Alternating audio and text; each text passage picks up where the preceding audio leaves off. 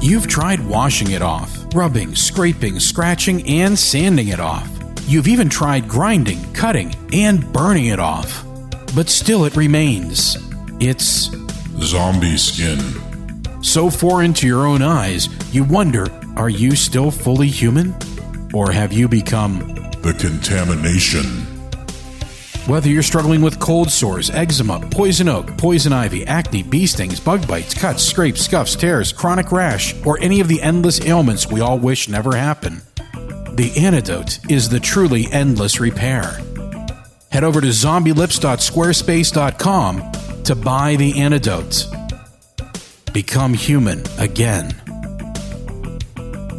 Get yours today. Hey there! Do you like legends, myths, and whiskey? Or maybe just one of those things? Then you should listen to the Legends, Myths, and Whiskey podcast. For more information, head over to legendsmythsandwhiskey.com.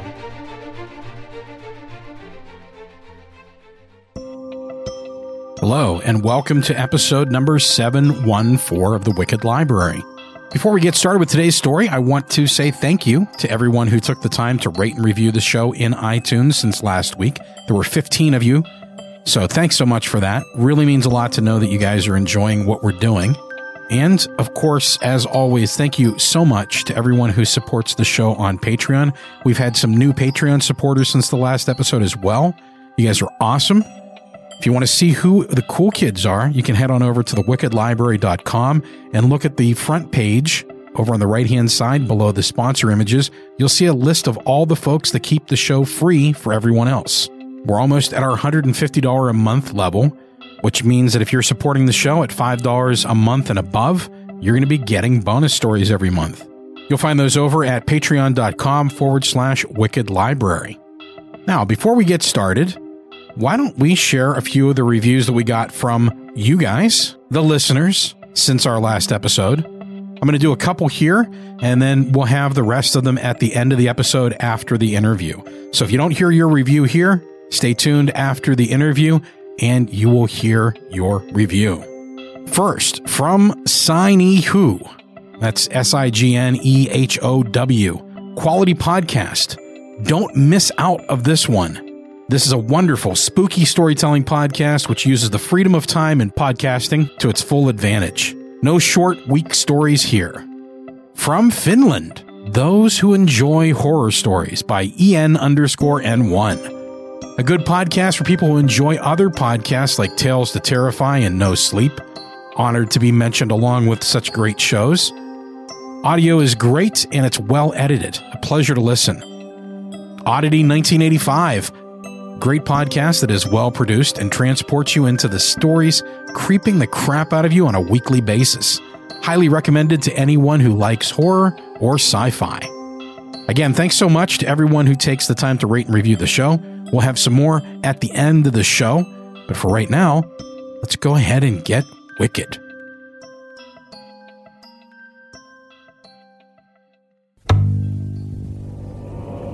Society 13 Podcast Network.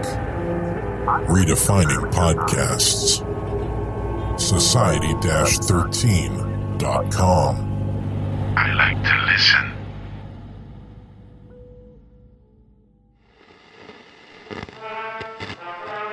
Be warned, friends. This episode of The Wicked Library is intended for a mature audience.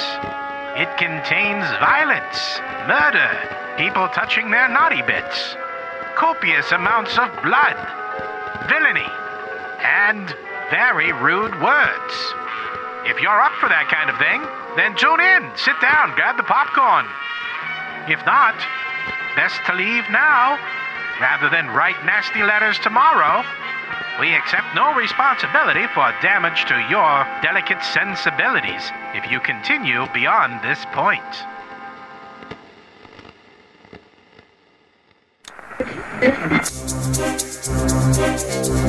Welcome to Channel 9 of the STRY Radio Network, where stories live.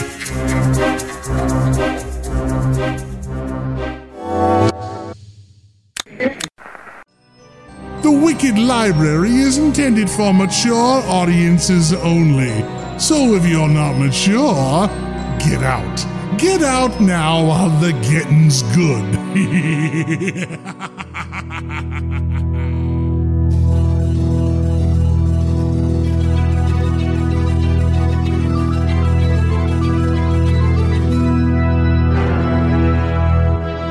Hello, kiddies. Have a seat and relax. I am your librarian. There's nothing to be afraid of, yet. Hold on to yourselves, boys and ghouls. This is going to be a dark ride. We'll leave the lights on for now. No talking. It's story time at the Wicked Library.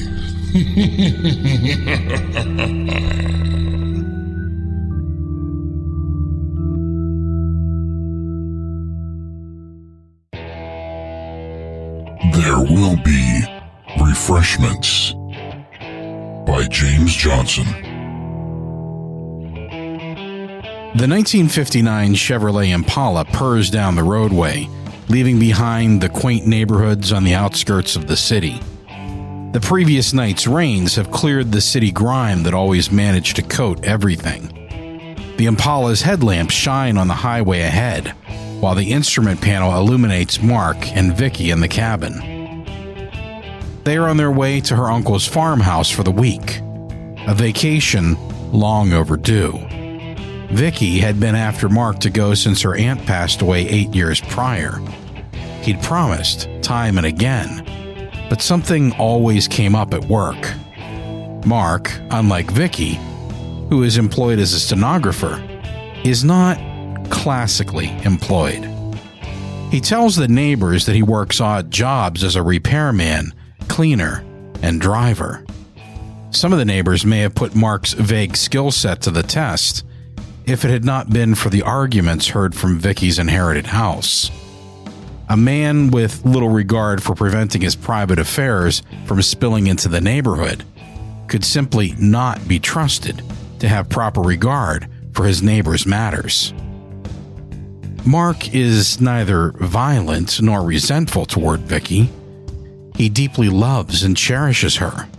She had, after all, saved his life when they were younger.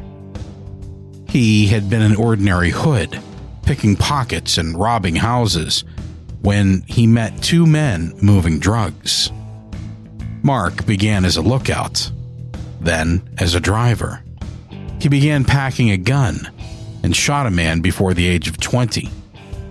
One night, when he was supposed to go in for his first deal, he and Vicky got into a fight. They argued for over an hour, separated, and Mark left. After discovering the others had left without him, he checked into a motel to wait. Afternoon the following day, the crew had still not returned. Mark attempted to call a few of the men and received no answers. That evening, on the radio, he heard that there had been a massacre. Several men found dead in their ransacked motel rooms and their vehicles razed. Mark immediately called Vicky. She had saved his life and, infidelity aside, would never leave her again. "It's stuffy in here," Vicky mutters, cracking the window.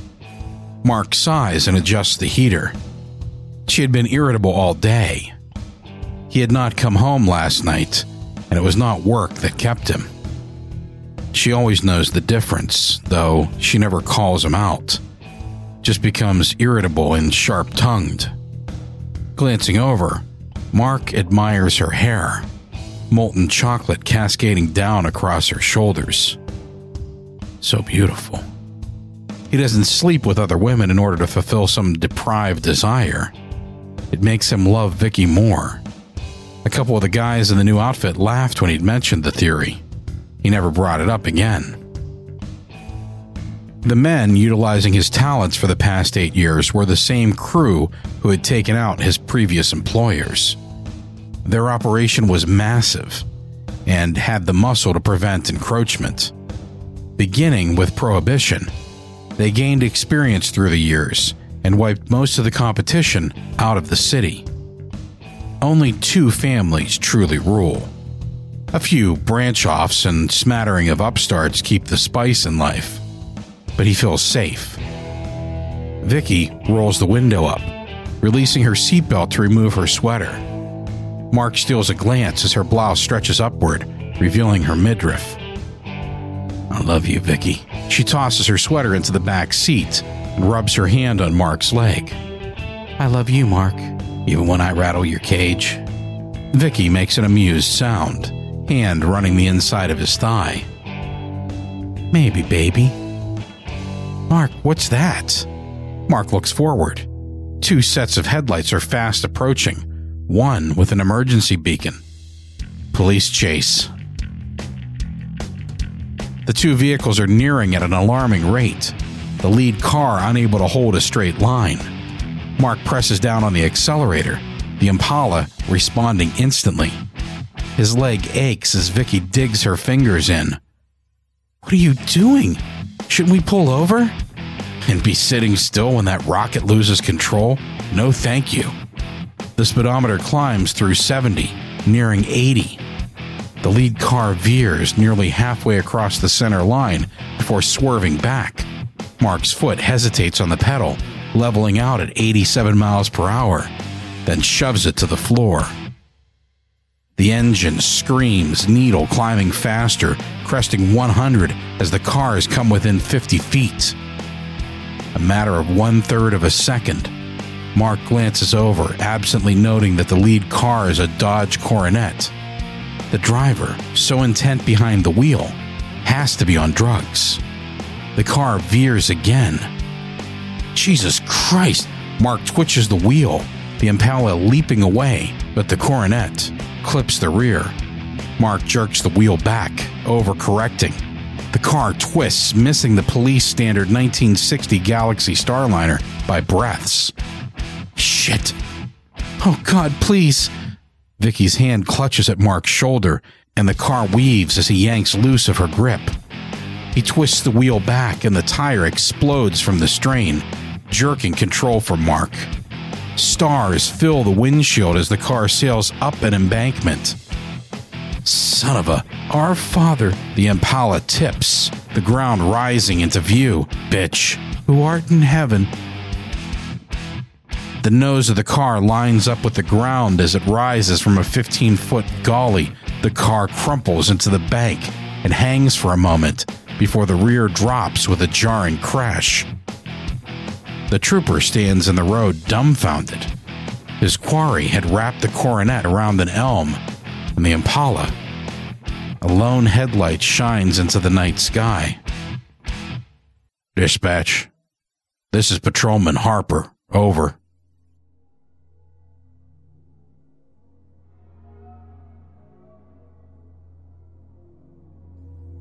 Mark groans, waking to an irregular drip. There is no pain, only the vague recollection that there should be. Panic grips his mind as he lay on the ground. The accident. Am I paralyzed? Vicky. Vicky had taken her seatbelt off. Had they been ejected from the car? Opening his eyes, Mark sits up in utter darkness. "Vicky?" He waits for a response. There should be voices, engines running, anything. The drip mocks him. "Vicky? Vicky!" Lights blare, bathing him in the stadium glow. "Hello? Who's there?" Mark quests shakily. "Mark Hampson, we've been expecting you. Please proceed to your left. There will be refreshments." He peers into the light, hand shielding his eyes. "Who are you?" "Proceed to your left. There will be refreshments." Mark twists around. The voice comes from all directions, amplified as if through speakers. "Fuck your refreshments. I want answers, damn it. Where's..." "So be it. Mark gasps as pain shoots throughout his body. His limbs contort and thrash independently, pitching him to the ground. Searing pain rips through his chest and explodes in his head. The lights kick off, leaving him silently screaming to the dark. Minutes or hours go by, and the pain lessens, throbbing in time to the damned inconsistent drip. A single bank of lights return to life. Proceed to your left. There will be refreshments. Mark stumbles to his feet, clutching his head. Swaying, he makes his way toward the light. The source lowers as he approaches, or perhaps he's climbing toward it. Even protected by his hands, the lights scorch his retinas and threaten to blister his skin. Just as he can't bear another step, darkness descends. Opening his eyes, Mark finds himself standing in the doorway of a bar. Smoke meanders lazily above the heads of jovial patrons. Not a seat remains, with as many standing as sitting. After the dazzling floodlights, the dim interior distorts the figures. The back of one catches his eye. Wavy hair falls just below the shoulders. Mark moves through the crowd, mindless of jostled elbows and muttered curses. He grabs the woman's shoulder. "Vicky!" She turns, revealing an impish face, with eyes set too close together. The mouth, filled with conical teeth of erratic size, spills open. "Vicky." "Fuck!" he exclaims and recoils in disgust.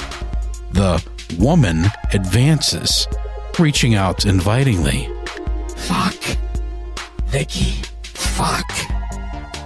He roughly shoves it away, ducking into the crowd. As he escapes, he notices that the patrons are distorted. Not a trick of the light. Jesus Christ! A fist slams into Mark's face, another into the side of his head.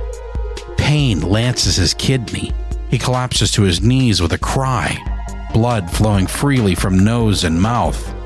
Two frightful creatures loom above, one with an elephant trunk and beady eyes set below writhing tentacles, the second with two mouths set to either side of its equestrian nose and wild red hair spread below cracked antlers. Mark fumbles to his feet, the elephant-like creature restraining his enraged cohort. The air takes on a palpable malice as the room swings madly, dropping Mark to his knees, vomiting. Thorny, skeletal hands lift and shove Mark forward, slipping through his expulsion. He windmills into an impossibly obese body. The bar fills with grating laughter, saw blades ripping through metal. Mark squints blearily into the face of the overweight being, its pyramid head set with one onyx eye near the apex, and a feline mouth. "Sir, sir." The beast hammers Mark's face with a club-like arm. Two needle-sharp claws tear flesh as he twists the door. The tiny mouth splits the Hulk's face. Laughter like smashing rocks in a rusty meat grinder. A large orangutan lifts Mark, glaring with bulldog eyes. With a snarl from its tusked maw, the ape hurls Mark through a back door. The floor doesn't catch him, as up becomes down, left becomes up, and right ceases to exist. He feels consciousness slipping, or perhaps returning.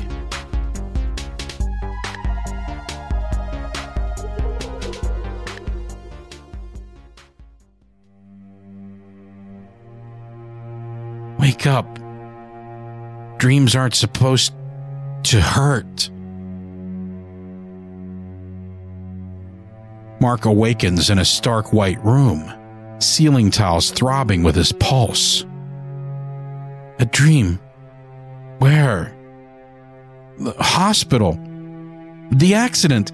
Oh, God, Vicky! Mark jerks upright, panic squeezing his heart. He is on the floor. The only furniture in the room, a large mahogany desk, is piled high with papers. A teetering nameplate declares it to be BZ Labub's. Mark stands, and the room, lit by an unseen source, loses what little detail it had.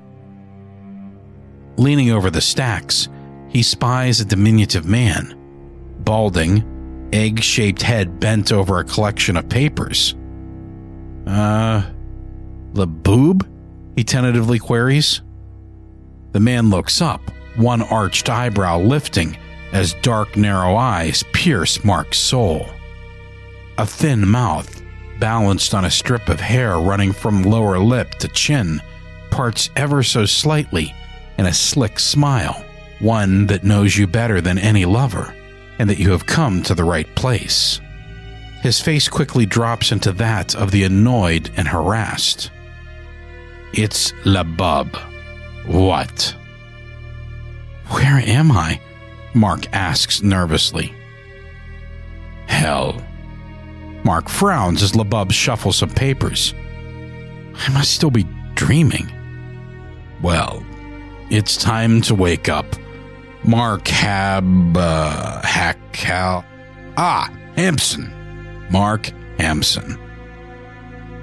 How do you know my name? Labub rolls his beady eyes and mutters, for the cruelty of love. He taps the papers in his hand. This tells me all about you. Like when you tortured that cat. Oh, so mercifully killed it. Then desecrated the corpse with firecrackers. The impish man allows a cruel chuckle before continuing. Several counts of murder, arson, accessory to multiple murders, indirect child molestation, and murder. What? I never. Do not interrupt me, Mark. You sold drugs to men whose addictions grant just cause to perform any dark deed or heinous act to obtain their fix. Labub's brow twitches as Mark pales. Oh, come off it. If you gave a shit, you wouldn't be here. Now, oh my, pages of assaults, adultery, numerous occasions, but with such a finite selection. How dull. I do love your theory, by the way. Deliciously deceitful. How, what? Mark's knees give out and he plops on a chair that was not present seconds ago. Labub silently goes over the remainder of the sheets, little body shaking with mirth. Such a tough guy.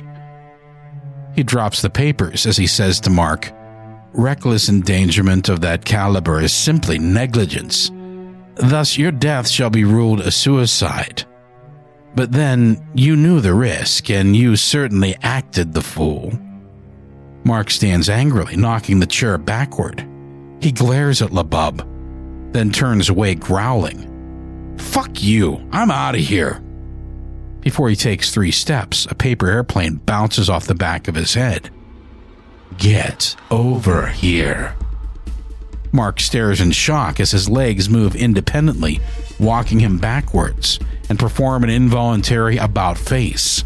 Labub is glaring from atop his vacant desk, their noses nearly touching. So, you still don't believe me? Not that I actually care, but this part is so fun. Labub is suddenly a half-goat, half-man creature. Tiny satyr horns jut from curly hair. He smirks as Mark's eyes widen in surprise. Perhaps something a bit more unique. He changes again, this time into a man with blood-red skin, pointed facial hair, and a trident. Mark's lip twitches with a hint of a grin. Labub wavers, his figure growing. His head elongates and widens into that of a snake's, large ram horns sprouting from his skull. He growls and backhands Mark, bouncing him off the wall. Terrified, Mark slowly opens his eyes. The room is empty. You've just got to believe me. Oh, Mark, please. My day would be just awful. Oh, whatever shall I do? As the disembodied voice ceases, Mark jerks in unanticipated pain, writhing across the ground. He screams until breathless, then screams silently. Fire in his bowels, acid in his brain, waves of hornets, ants, and scorpions assail his limbs. His body contorts wildly, lungs burning for air. An explosion in his gut sends him tumbling across the room. You sorry, pathetic, filthy, insignificant. Mark's head abruptly ceases to move, a great weight bearing down on his skull. You are dead. In my domain. The agony ends, and Labub is walking away as he reappears in his original form. He gestures in a vague direction. There's the door. Get fucked. Mark stands, breathing raggedly. I can return to my life? Labub stares daggers at him and snatches him by the collar. His visage grows and lifts Mark off his feet. Why in hell would you want to do that? My wife, Vicky. Labub sneers. Of course, your wife, Vicky. Pah. He drops Mark and turns his back. Go. Now. How? Labub gestures tiredly toward the door. Walk that way for the eternity of a day. There do the gates await your blessed carcass. Now go. Mark hurries out, glancing anxiously toward Labub. As he fades into the gloom, Labub laughs, and it is heard throughout hell.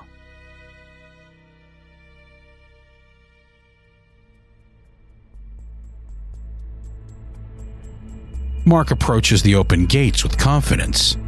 Hell, it turns out, is not nearly as terrible as all the fanatics claim. No lakes of fire, seas of the damned, or eternal repetition. Just a few frightful experiences and a long walk to the gates. A wonder that more people did not just get up and walk out. But then, I didn't see anybody else, aside from demons.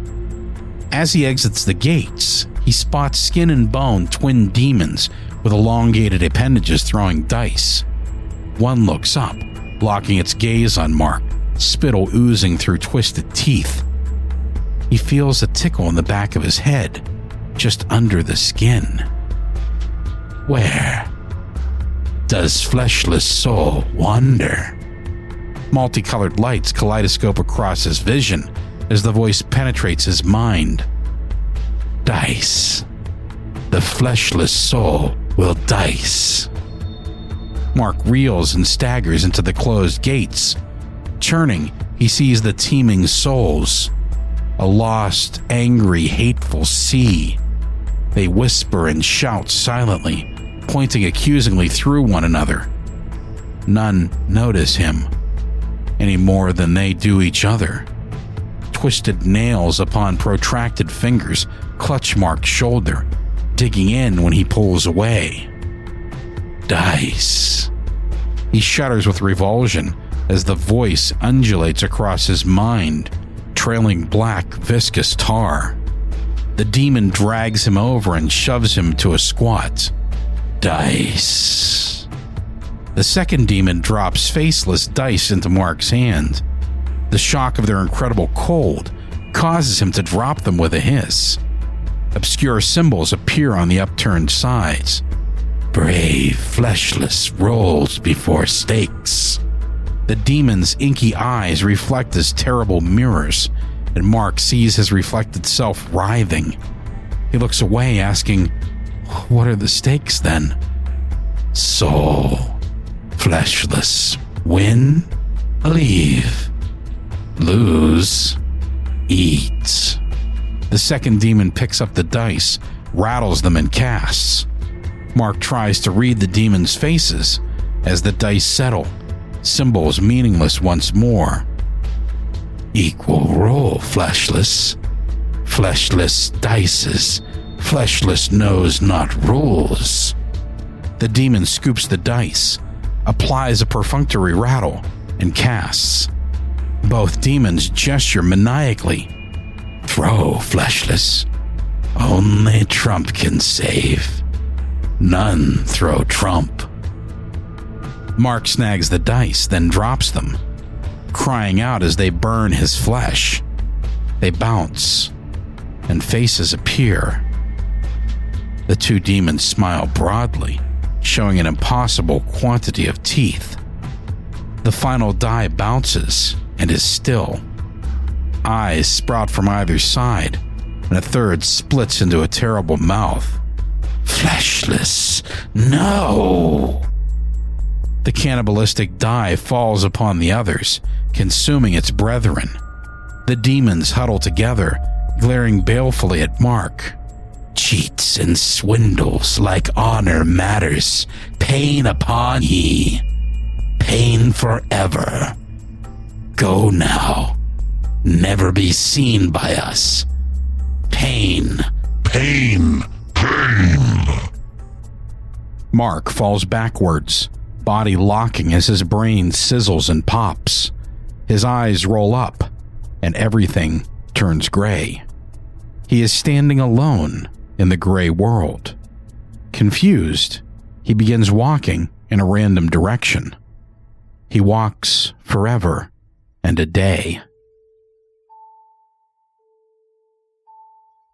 Through the haze of the gray nothingness, Mark becomes aware of a grinding noise. In the distance is an old ramshackle alehouse, and his next two steps stand him directly at its front. The grinding comes from a neglected water wheel, rotating, though there is no water. Rough-hewn boards tell the house's age, and a sign above the door depicts a man drinking from the skull of a minotaur. Mark contemplates the scene for a moment, then decides against entering. Given his last visit to an establishment of hell, he is not eager for a second round. He turns and is overcome with an acutely parched throat. What the hell? I have been walking for a long time. What could one drink hurt? He pushes through the door and is greeted by the stares of several dozen grisly bikers. The barkeep, a portly boulder of a man, glowers from the far end. The smell of blood, shit, and cat piss invades his nostrils. Three brawny bikers shove through the doorway, forcing him to the bar. Sitting in a chic 50s stool, Mark waves to the rotund bartender. He and the motorcyclist pointedly ignore his presence. Fuck this. No sooner do his feet hit the floor than a frosty mug appears in his hand. Why would people in hell want ice water when they can have an ice-cold stout? He settles back at the bar, Irishmen clapping him on the back and cheering him when he downs the drink. The womanly barkeep claps and gives him a wink, filling another tankard and delivering it with a generous view down her taut blouse. Another wink, and she's bustling down the bar, leaving Mark smiling into his tankard. Mark? Mark? The voice filters to Mark's ears through a sea of dark berets. Turning, he spies a slight figure in a bad leisure suit pushing through the crowd of crisp three pieces sprinkled with remnants of beatniks. The man finally slithers through. Up close, his suit shows signs of wear and fraying at the hems. Mark, you son of a bitch. Good to see you. Well, hi. Mark feels as though he should be surprised, but it makes sense to see his old partner here. You look like you've been through... Oh, you look like shit, Iggy. Iggy grins and shoves up to the bar next to Mark. I always look like shit. How long you been here? Mark surveys the room. Well, I've seen micks, bikers, hot rodders, Nazis, and everything in between. The beatniks have dispersed, and the decor has the air of a dinner club where men of respect mingle with wise guys. I entered a frontier watering hole, and now fear I'll leave the site of the bomb. Iggy takes a pull of his beer. So you haven't been here long. Where'd they send you? I'm going home. I just stopped for a drink, Mark says, perplexed. That's so. Yeah. Mark scowls into his pint. Iggy, I can't get drunk. It doesn't work like that, Mark. This is hell after all. So, how were things when you left? When I left? When you died. Iggy gives a snaggletooth grin. Oh, well, going well, I suppose. Mateo finally gave out.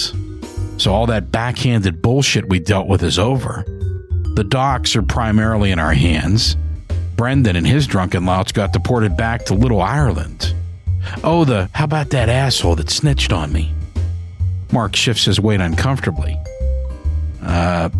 Inside guy. Wasn't able to do much before, well, I died. What about Estefana? You sort that little whore out? Oh, yeah, she got it. Good. Traitorous slut. Betrayal comes so easy to women. But men, we live by an ironclad code of honor. Salute. Iggy slams a sudden appearing shot with one hand, and the other still holding his eternally full beer. How's Vicky? He asks, right eye twitching. Mark can feel the sweat starting on the back of his neck. Iggy had never been this to the point in life. He'd always been the guy for idle conversation and offhand jokes. Well, Iggy rasps. Bloodshot eyes begin to bulge, face taking on a red cast. You fuck him at the same time, Marky boy, huh? Mark.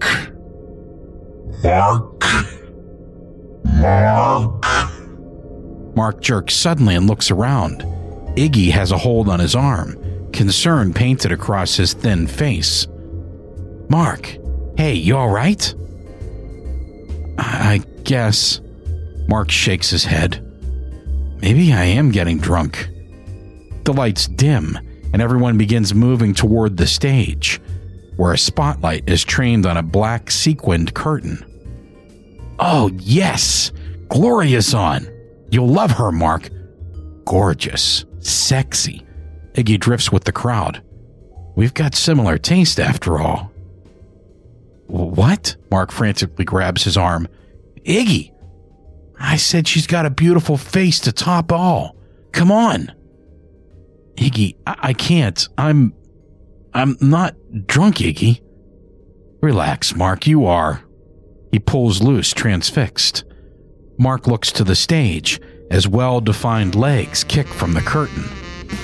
The filmy dress scantily stretched from hips to inordinate breasts. An ocean of black frothing curls frames perfectly arched eyebrows above alluring eyes. Luscious wine lips smile as her sultry voice caresses the microphone. Her bare shoulders sway seductively with every beat of her raven wings. Wings?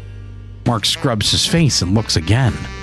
The scaled wings enwrap her, talons twinkling as they pull back, revealing translucent nakedness. An iridescence glows from within, pulsing in rhythm to her voice. Mark stumbles backward into an anteater with pointed ears and spider's eyes crowning its head. Fucking hell! He shoves between a fuzzy armadillo with dragonfly wings and a misshapen brontosaur with arms resembling a traffic-jammed freeway. At the door, Mark glances back. Gloria is wearing Vicky's face, crooning to the room of phallic melting candles. He throws himself through the door, stumbling off a curb and onto a rain-slicked pavement. Fuck! God damn shit! Fuck! Mark screams. He stares in alarm at warehouses. How do I leave this forsaken hellhole? You can't, states a voice from behind. An obese, muscular man with stringy hair and yellowed complexion waddles up beside Mark, who asks, What do you mean I can't? I was told I could, and I fucking will. I just can't find a way out. The man's hairless brows rise. Oh, the exit's over there. A large sausage-like finger points to a clock tower in what appears to be 18th century London, complete with anachronic electric lights. Mark turns back to find the man, warehouses, and pavement gone. He mutters a curse and starts down the barren hall. The town is completely devoid of life, though lights burn in every window. The face of the warped, angular clock tower shines like a beacon. Mark follows the warped and broken streets, shuddering at feeling watched. The base of the tower resembles a Gothic church, though sagging like plastic left in the sun too long. Shouldering aside oaken doors many times taller than himself, Mark knows a terrible dread. The church is a horrible place, one where even the worst would tread lightly. He shuffles forward, cringing. Of course it would be here. Hide it where no one's got the nerve to go. A twisted, godforsaken church. Locating the tower stairs, he ascends through a trap door in the ceiling. The room is filled with a black mist that eddies about his feet. He swipes at the fog, but nothing happens. Casting about, he spies a pale figure passing a dozen feet away. Mark calls out, but the heedless figure bustles on. Mark tracks the figure through the miasma to a door without walls. Opening the portal, it passes into a room filled with black murk. Mark rushes forward as the latch clicks shut. He yanks it open, exposing more of the voluble moss-on-brick landscape. He slams the door and glares at the rolling terrain. Suddenly, clarity floods his mind. Son of a bitch, he grins, turning the knob again. Vicky sits within, tending the fire of their one-room hovel in Western Ireland. Mark sweeps in, embracing her. The door clicks shut behind. "Mark!" Vicky screams from outside the hovel. Mark sprints out the front door toward Vicky in the garden, screaming in terror at something above the house. At her side, he turns to see an enormous buttocks defecating on their quaint roof. Crying hysterically, Vicky runs. A gunshot rings out and she spills forward. A cowboy astride a terrible warhorse canters up, easily sidestepping Vicky's prone body. Mark gapes in horror. "Jesus!" chastens the steed as he rears up, cowboy collapsing like a rag doll from its back. Four hooves rest on its hips, while sightless sockets bore into Mark. "You can bring her back, you know." Mark falls to the ground. "You can talk?" The horse whinnies with laughter. "Oh, unholiest! You are one dumb, ignorant asshole! Forsake God, little mortal soul, and she is yours again!" Mark stands shakily. "That's it?" The horse nods, picking up the cowboy. "Then I forsake God." The horse's head jerks toward Mark, then begins whinnying fanatically, head tossing wildly. Mark falls over himself, trying to get away. He looks at Vicky in anticipation. He frowns. Nothing happened. The horse twitches the cowboy's pants and mounts him rather inappropriately, while the cowboy laughs. "What'd you expect to happen?" He reaches back, swatting the horse's thigh, and with that, they ride off in tandem. Mark approaches Vicky's corpse cautiously. He gently rolls her over, and her chest expands with renewed life. "You're alive." "Yes, lover," she pants. "Now fuck me like one of your whores." She grabs him by the crotch and pulls him toward her. "Fuck me hard now. I'll beg. Please, Mark. Fuck my juicy cunt." Mark smacks her and backs away. "What? Vicky, what the?" Vicky gets to her knees and crams her fingers into her groin, the other hand holding her face. "Mark, you demon. Beat me. Kick me. Come on my face." Her hand moves, exposing the lacerated and bruising cheekbone. "Mark, Mark! Mark! She cries ecstatically. You're not Vicky. Vicky grins maniacally. You want your pay per fuck Estefana? She starts crying. Or that junky bitch Janet? She wails and throws herself to the ground. Mark glances around sheepishly, then kneels beside her. She backhands him with a vicious snarl, and he tumbles out of the plane. No! He cries as winds buffet his face, and the city rushes to meet him. No! Dark shapes flit by too quickly to perceive clearly. Terror clutches his chest. Then a pleasing warmth envelops his genitals. The two feelings produce an infinitely large conflict within Mark's mind. Firm hands caress his hips, and he looks down into knowing violet eyes. More hands move across his face. Be at ease, croons an easy baritone. He reels as sapphire eyes pass through his vision, and luscious lips press upon his. Mark knows bliss and surrenders to intense passions. Fiery, acidic pain explodes through his hips and abdomen. His eyes snap open, the figure between his legs, crashing its hips into Mark's. Each thrust barbed lightning. The second figure smashes its hips into Mark's face, shattered glass raking his tongue and tearing his throat. He attempts to cry out, but chokes. Magma courses into his veins, searing his blood. They hit the ground, and every cell of his being explodes across his consciousness. Mark is standing, gazing at a most inviting river. Bound by meandering banks of sand, it flows beyond sight. He rushes forward, stripping his clothes, and leaps for the cleansing depths. The surface bends, pulling away, and he cracks the riverbed with a sickening snap. He screams in agony, arm bone jutting, and blood spurts, pulling at his feet. From above come voices, the frightened and their frighteners. Whimpering, Mark peers around. The riverbanks, soft and slippery, radiate the hateful heat of the sun. Droplets of blood pop and hiss.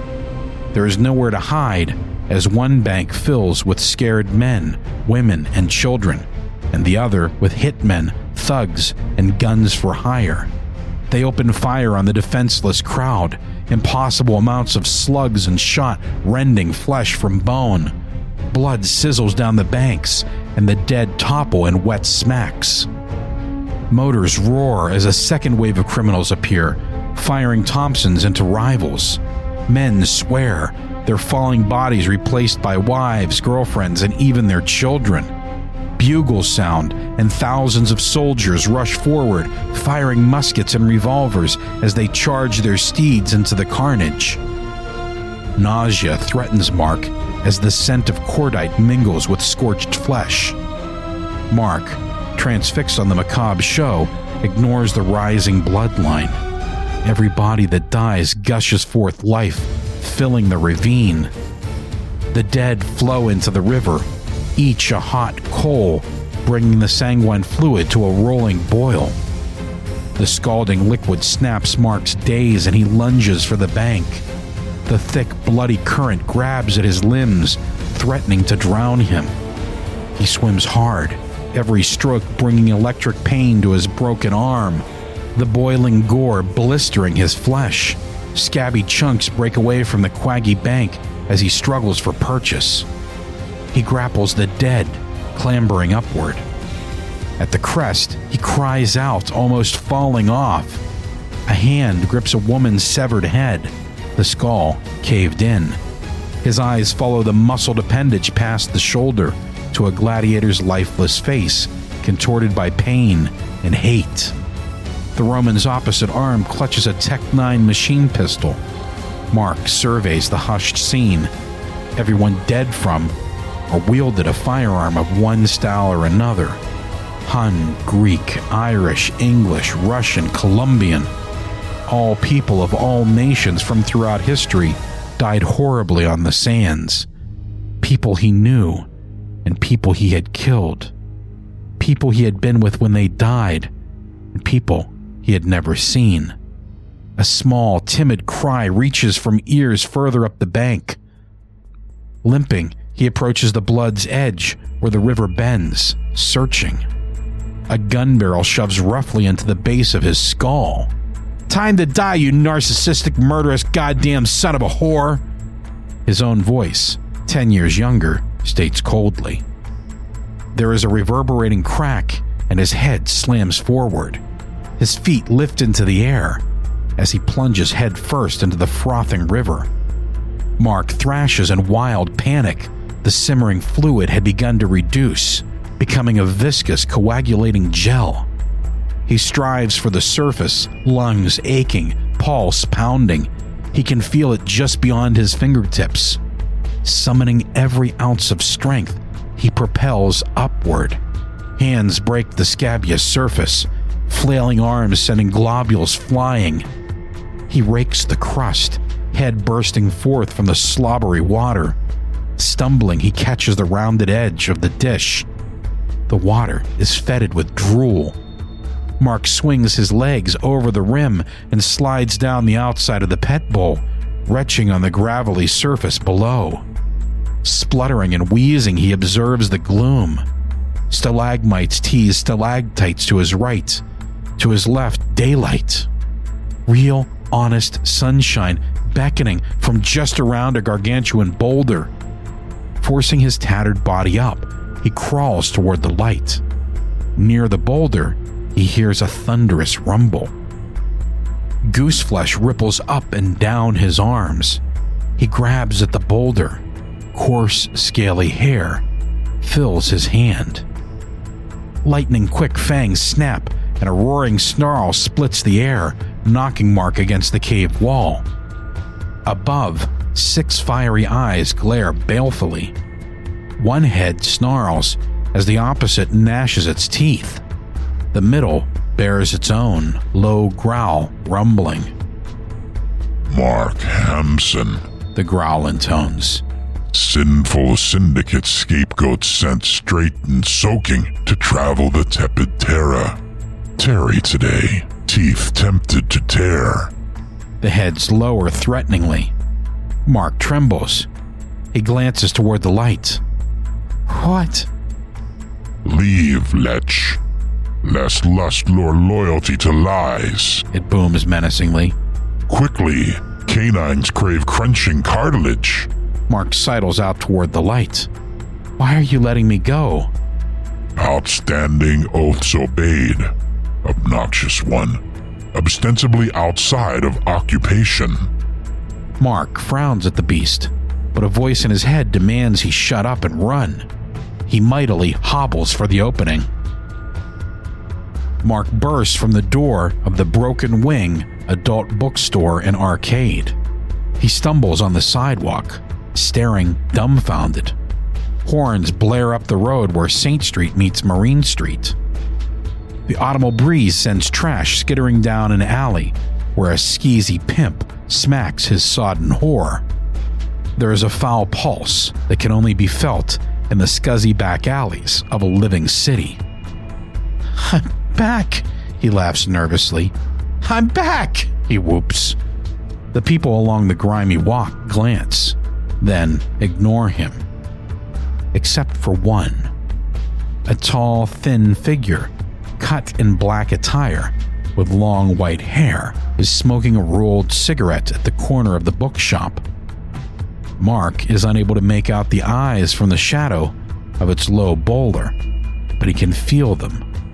He shakes his head violently and looks around, laying a plan of action. "I gotta find Vicky." His eyes fall back on the figure. Something about it. It flicks the cigarette away. It's only a movement, but it whispers loudly into Mark's head. "She's dead. She died that night. Dead." He knows at once it's true. The figure nods. The knowledge staggers him like a blow to the gut. He slips off the curb and lands hard on hot pavement. "No!" Mark panics and starts backing away, the pavement sticking on his hands. The figure reaches out, arm sweeping gracefully. Mark's mind registers a far-off inhuman screech, then white-hot pain explodes in his skull. The driver runs around the car, screaming at Mark, "You stupid damned asshole!" The black figure steps over Mark, passing the driver as though he does not exist, and becomes one with the crowd. Mark groans, waking to an irregular drip. There is no pain, only the vague recollection that there should be. To his left, a single bank of lights comes to life. Panic grips him as he lays on the ground. "Proceed to your left. There will be refreshments."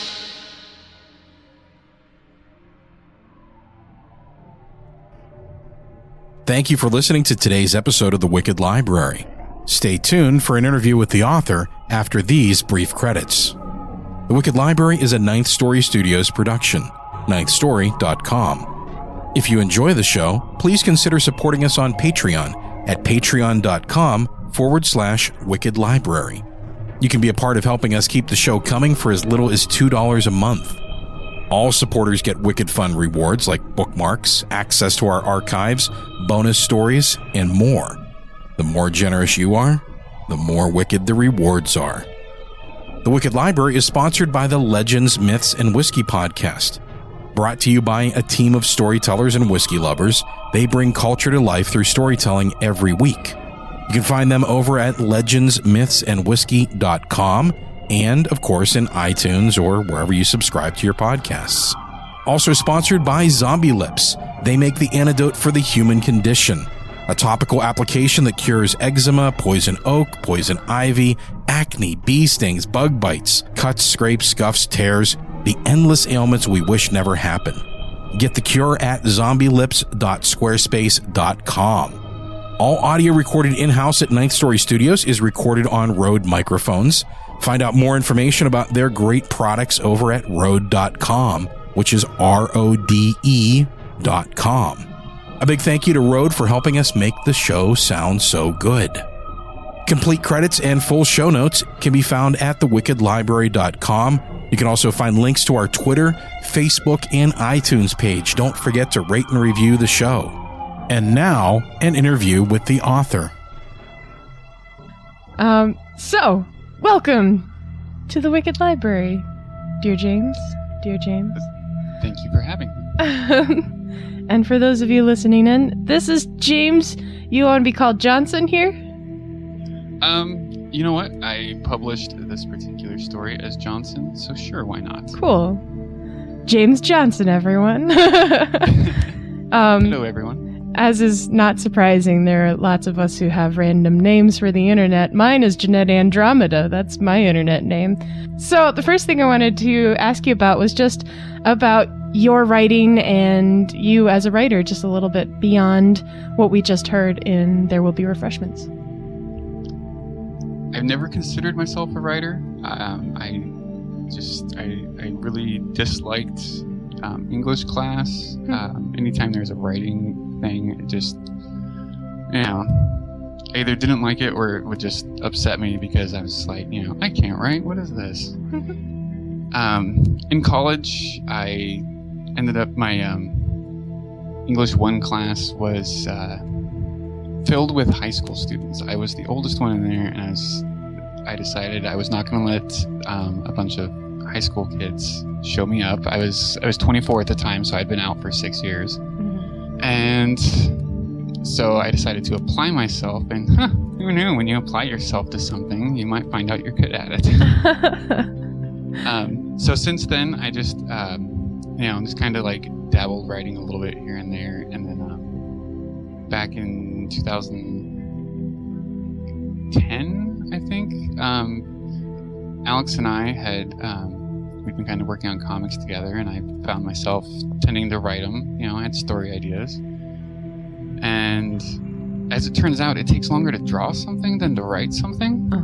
Who knew? So I started just kind of working on things as we would go. And I had, little bits and pieces that would pop up, little side comics I thought would be fun. One of them we actually did start illustrating, in addition to the one we were already working on, poor Alex. Then we moved from Toledo, Ohio, back to the West Coast, where I'm from. And in doing so, I ended up putting myself in a situation where I couldn't find a job. I had copious amounts of time on my hands, and it bugged me for a while. And then I was like, I need to at least do something with my extra time. And so I was like, well, I should write. I'm not a very good artist compared to Alex, and so I just started writing anything and everything. Just if it popped in my head, I'd write it down. Nice. And then with There'll Be Refreshments, I had started writing that in Toledo. Actually got kind of inspired for it by, I think it's Manson and Sneaker Pimps off of the Spawn soundtrack, Long Hard Road Out of Hell. And it wasn't going to be quite, like the main character was going to be a little more likable. But then I decided to just make him somebody who just wouldn't, you don't want to feel bad for him, but at some points you kind of do. Hopefully. Yeah. I think eventually he did become kind of sympathetic, because I know exactly the moment when I was like, oh, this poor guy. It was when the river turned into a scabby, crusted over viscous fluid of some sort. I had actually bookmarked the section because it just was so it was so gross. I was like, oh, this poor guy. It was at that moment when he was stuck in the river of awful. Yeah, that's I hadn't read it in a while, because I think I actually finished it back in 2012, and I've read it once since then. So I picked it up last night and was just like, figured refresh myself, and I'm just like, oh, that's gross. And, and to make matters worse is I can still picture it exactly the way I had it in my head. And yeah. So I'm like reading it, and I'm just like, oh my god, I'm glad I didn't like describe it to the point that it actually was in my head, because I don't think anybody would finish the book. I mean, it was pretty gross. I think you did just enough justice to what I don't know. You didn't have to describe it all the way. What was popped into my head was pretty nasty. Well, good. So it's definitely something I try to keep in mind when I am writing, is like, whatever will pop into your head is probably worse than any picture that I can paint into your head. So. Good. I'm glad you found it disgusting. Yeah, it was nasty, and it was kind of funny too, because as far as like the character went, how even at the beginning he was still kind of likable, even though he was just a total scumbag, and it was really obvious how much of a slimeball he was. But just because of his like moral approach to adultery, it's kind of like, well, I can almost see it. It's almost like an open relationship, except you're not being honest about it. So ... Yeah, open relationships tend to require at least a positive agreement on both ends. Yeah, exactly, instead of just one saying, and whatever, it's fine. I enjoyed that aspect about his personality, because it took him from just being like a general scumbag to being just interesting enough to make the journey that we went on with him like really engaging. Good. I it was one of those things I wanted to paint him as just I wanted him to be a bad guy, but I didn't want him to be to the point where you didn't care that he got that he went through hell. Yeah. So I'm glad that kind of caught. It definitely did. Did you draw on any specific inspiration to create this character, this story?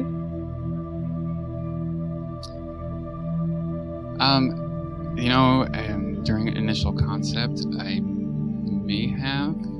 We had probably recently watched. Ray Liotta, Goodfellas. Because I think, at one point I referenced like the junkie bitch Janet, which I think Janet might be the name of Ray Liotta's character's mistress in Goodfellas. Nice. Or I'm making it up, one of the two. Could be. I'm not as familiar with Goodfellas, so you could tell me that there was a horse race, and that's why you added the horse at the end there as well. And I'd be like, oh, wow, I don't remember that. That's cool. Just trusting you on this. I will forego telling any lies, but... But to the best of your knowledge, that may have been a callback. It could have been. It could have been cut. I mean, yeah. Maybe it's in the director's cut. Hey, you never know. So, what's your preferred method of writing? Like, some people love notebooks. Some just like type it all up in Evernote. I'm curious, what's your process? I used to type because it seemed to me, you know, why write it down and, you know, and waste the paper. But I would find myself when I was typing to, you know, anytime I'd start typing fast, I'd get spell check errors and all that stuff, and then I'd want to go back and fix them, and that breaks the flow. So I didn't have a laptop for a long time. I didn't like hauling a laptop around with me all the time, so I just was like, you know what, there's a reason why there's paper and notebooks, and so I just, you know, stick a notebook and a pen in a bag and haul it around with me, you know, at least to jot down ideas, if not actually just sit down and write something that pops in my head. Nice. So do you do a lot of writing just kind of out and about, like, or do you still kind of do a lot of it at home? Until recently, it's probably been over a year now. I haven't done much writing out and about. I used to, when I had a single workplace, I would always take a notebook with me, and 3 jobs ago I worked at a liquor store, and I would ride my bike there because it's like 5 miles away. Mm-hmm. And I would, you know, take a notebook or a pad of paper, you know, anything with lines, and I'd get there early, and so I'd sit, you know, if it's dry, if it wasn't like pouring down rain, I'd sit outside and, you know, just write whatever I was working on at the time, or write notes for other things if I wasn't inspired to work on that, and then do the same thing on my lunch break. And I you know, and then sometimes I'd come home and I'd write more, especially if I was just kind of really in a moment and ran out of time, come home and just like, you know, hi babe, how are you, da da da, and write. And then my next job, I was cleaning houses. That doesn't exactly give you a whole lot of time to write before work or anything. I'd still take a notebook with me, because if I got to a house early, you know, I'd just sit in my car and write a bit. But now I deliver food, and there's not much time to write. Although I did actually just the other day, I had some time between delivery shifts, and I actually took some stuff with me and wrote. It was kind of fun, and so I've left the stuff in my bag in case, you know, I have that time again to do it. Nice. So you spend a lot of your writing time just on any borrowed minute you can find. Yeah. Yeah. especially since I've kind of switched to drawing my own comic. You know, as I mentioned earlier, drawing takes up a lot more time. Mm-hmm. So I try to cram as much of my drawing time into the hours before I go to work, because usually then it's a little easier for me to focus. Once I get home from work, it's a bit more flippant. Mm-hmm. So yeah, I do kind of still just, you know, like, oh, I got like 5 or 10 minutes here. Let's read over what I had. Oh, yeah, that was actually pretty good. Let's just change that and write. And then, you know, I'll look at the time and be like, oh, now I'm running 5 minutes late. And time goes. Oh, yeah. So Now that you're also drawing your stories out, has the process of drawing them as comics changed how you approach each story? It's starting to. I'm still kind of trying to figure it out because it's such a different beast than, writing something that, you have the intent of putting into a format strictly to be read. And in some ways I actually kind of shoot myself in the foot on this because I tend to be far less descriptive. Sometimes I'll be a lot more vague on dialogue because I'm like, it's not sure exactly how I want to do that, and because I don't want to write out this beautiful description and then be like, I can't draw that. What the hell was I thinking? And so I'll be a bit more vague about it, and it's it becomes difficult later. It'll be a couple of months since I wrote something. By the time I actually get to drawing that part, and I'm like, I don't even remember what was in my head for that. Mm-hmm. I should have at least written, a couple of descriptive words. And then on top of that, I've actually rewritten several parts because as you draw everything out, you'll erase a face like a dozen times and you'll finally get it right, but you're like, oh, but they look way too happy to be delivering that particular line. Mm-hmm. And so then you have to go in and you rewrite a portion of the story. So it really has messed with the way I used to write, because it used to be kind of a free write and then go back and edit and cut and paste and etc. Mm-hmm. So it's kind of made it a little bit more like a longer edit time frame rather than just like, it's out, I edited, it's great. So that makes sense, because the art's going to change things, especially in a comic, because the artwork is such a huge part of the storytelling too. Like you said, that facial expression makes a whole world of difference when you're marrying the two together. It does. It's really hard to, have somebody, quote some dark, dismayed line when they look all happy sunshine. Or you can use that to your advantage, too. And then it's like, hey, little girl, why are you in this dark place looking so happy, telling me the world's going to end? Very true. Context. It's fun. So what kind of themes do you like to draw from in your stories? Sometimes that can be quite spurious. When I did There Will Be Refreshments, that was just, I decided to do something that was, because it was inspired by the long, hard road out of hell thing. I was like, it's got to be very, hell-like. It's got to be very random and weird, and the less sense, each portion makes to the previous, the closer it is to what I feel like hell would be like. But I put that story into a little collection of short stories and oddities, and some of those would just be just kind of pulled from like the most random things. There's one that's in there, it's like maybe a page long, just super quick short story. There was just this like white, like Chinese dragon on somebody's shirt, and I was just like, it was one of those really cool moments where just all of a sudden the entire story just popped in my head. This is while we were at a con, so I was just like, sat down real quick and just started writing, and I was like, I hope nobody comes to the table for the next like 5 minutes. And then with my comic stuff, it's been. I kind of liked what I did with There Will Be Refreshments. I kind of liked, the exploring the dark aspect, because I've always been a little bit queasy about horror movies and whatnot. Mm-hmm. And so with this one, I've actually decided to kind of try and keep it sort of narrowed in. And I think I've finally starting to figure out a theme, and the theme with this one, what I'm kind of pulling.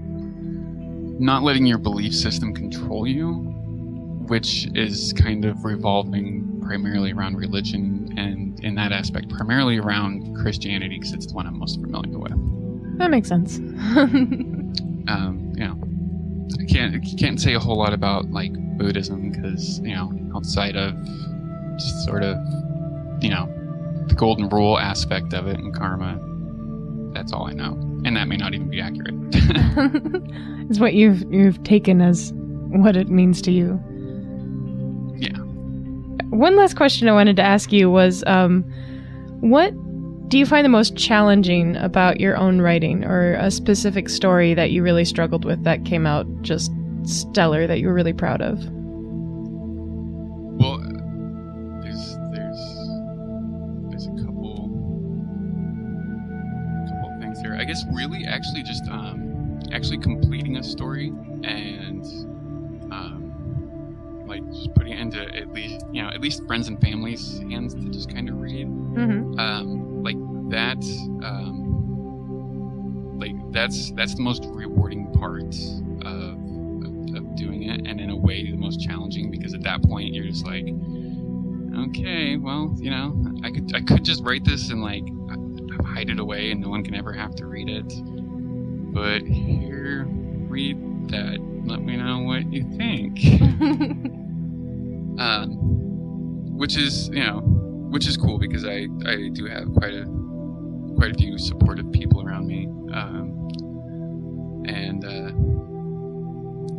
so it has helped in just going out into that, but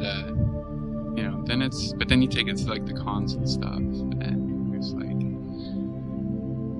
yeah, here you go, read it, enjoy it, please, try to. So really that's kind of the most challenging part at this point. Mm-hmm. I mean, initially it would just be actually writing it, but then I either read somewhere or somebody told me just write it. You never have to put it out there. You can, if you just write it down, you can turn around and burn it if you want to, but mm-hmm. At least you did it. That's true. So that's kind of what I've stuck with, and I've actually kind of taken that and applied it to a lot of various aspects of my life. It's, you won't gain any experience or knowledge unless you just, put yourself out there. You may get burned, but at least you have a scar to talk about later. That's right. And then you're infinitely more interesting for having experienced something. True. This is very true.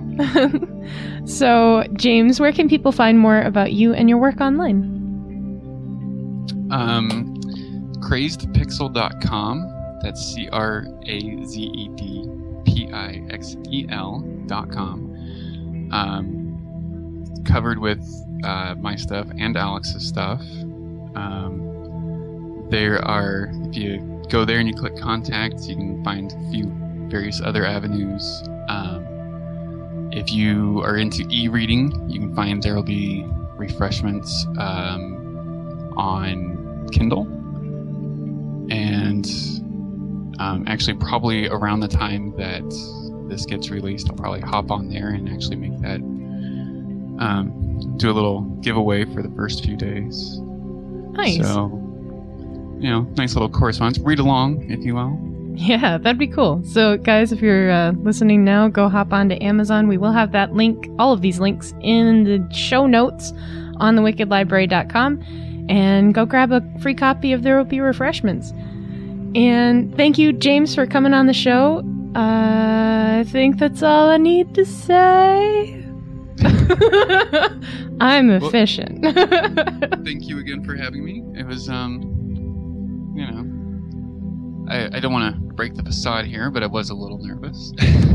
You didn't show it at all, actually. You did really, really well. Well, it helps to be able to, sit in a room, and I was actually tempted just to do it in my bathrobe, just because it's nice and toasty, but, I was like, I can at least try and pretend like, somebody might see me. I don't know. I think in the Wicked Library specifically, you could totally show up and just chill in the basement in a bathrobe. It would be fine.